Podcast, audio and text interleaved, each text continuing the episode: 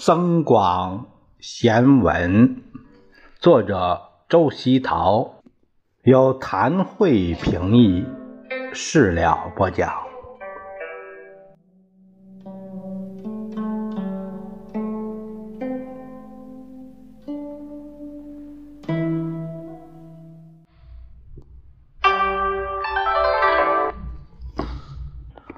我们看第十五节。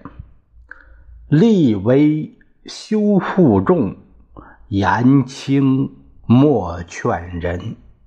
无钱修入众，遭难莫寻亲。平生莫做皱眉事，世上应无切齿人。逝者国之宝，如为席上珍。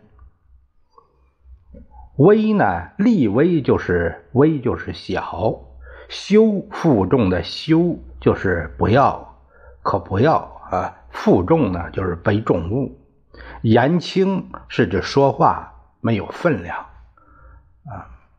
呃，莫是不要入众和众人在一起，遭难遭遇困难或灾难，平生一生。终身的意思，皱眉的是让人家不高兴或忧虑的事情，切齿咬紧牙齿表示极端的愤怒啊，咬牙切齿就是恨之入骨那个状态。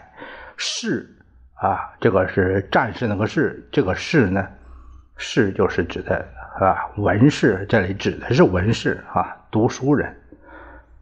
儒是儒生。是儒家学说的读书人，习是坐席啊，珍是珍宝。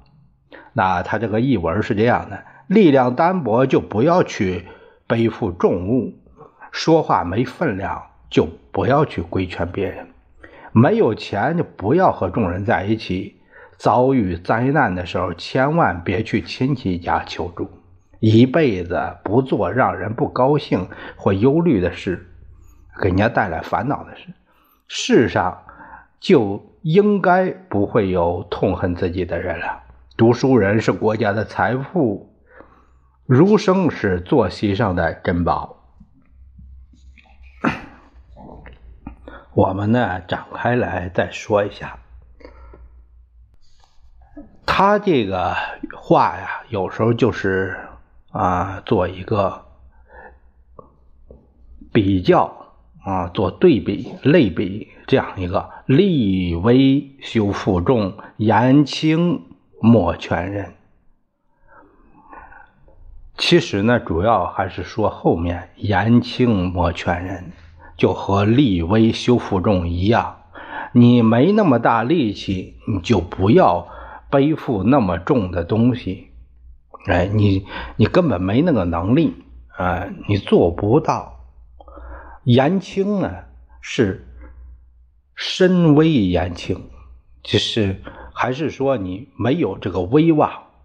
这个威望从哪来呢？啊，德高望重，你根本没这个威望，你，呃，所以说呢，别人也就不信服你，你说的对也没人听，所以呢，就是言轻，言轻就是身微啊，身体。呃，不是指的身体，是指身份，呃，卑贱，啊，低微或就是，呃，这种人，那么他就是社会地位低下，是指的这个这种人，无钱修入众，遭难莫寻亲。你如果说，呃，你和大家玩，呃，有时候很铺张。你有时候你就是你没有钱玩不起，人家一块随份子，人家一块出钱，你就拿个 A A 制来说，那你出你出不起，那你怎么跟人家玩？还有的是轮流坐庄啊，今天到他家吃，明天到他家吃，后天到他家吃，最终轮到你了，你不请别人吃，那看人，那能行吗？所以，那大家都鄙视你，你也跟人家玩不了一块儿。所以呢，就是那你就没办法，呃，和人家入伙，跟人家不能玩，那你干脆啊，你就呃躲开这种场合。如果自己这个家庭或者什么，呃，受到了这个遭到难了，遭难了，哎，嗯，也不要总是攀附亲戚。你这时候攀附亲戚，如果不是至亲啊，甚至有的有的兄弟姐妹啊，兄弟姐妹没什么，但是呢，他毕竟还有外人呢，另一半呢，所以往往。也是受到鄙视啊！这是，这是只有遭难的人才能知道的，才能体会到的。平生莫做皱眉是，世上应无切齿人。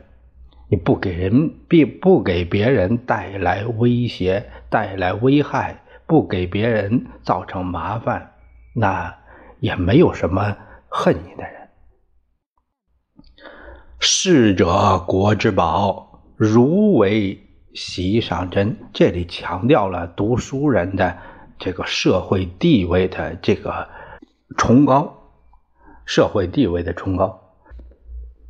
一个文士有较高的社会地位，所以呢，他也更能担当更多的社会责任，算是呃一个国家的精英。所以当然是国之宝，哎，这是怎么来的呢？就是文化，就是知识。所以呢，呃，以前呃读书人也少啊，这个认识字的人也少啊。别说十有八九啊，得百分之九十九点九九啊不识字。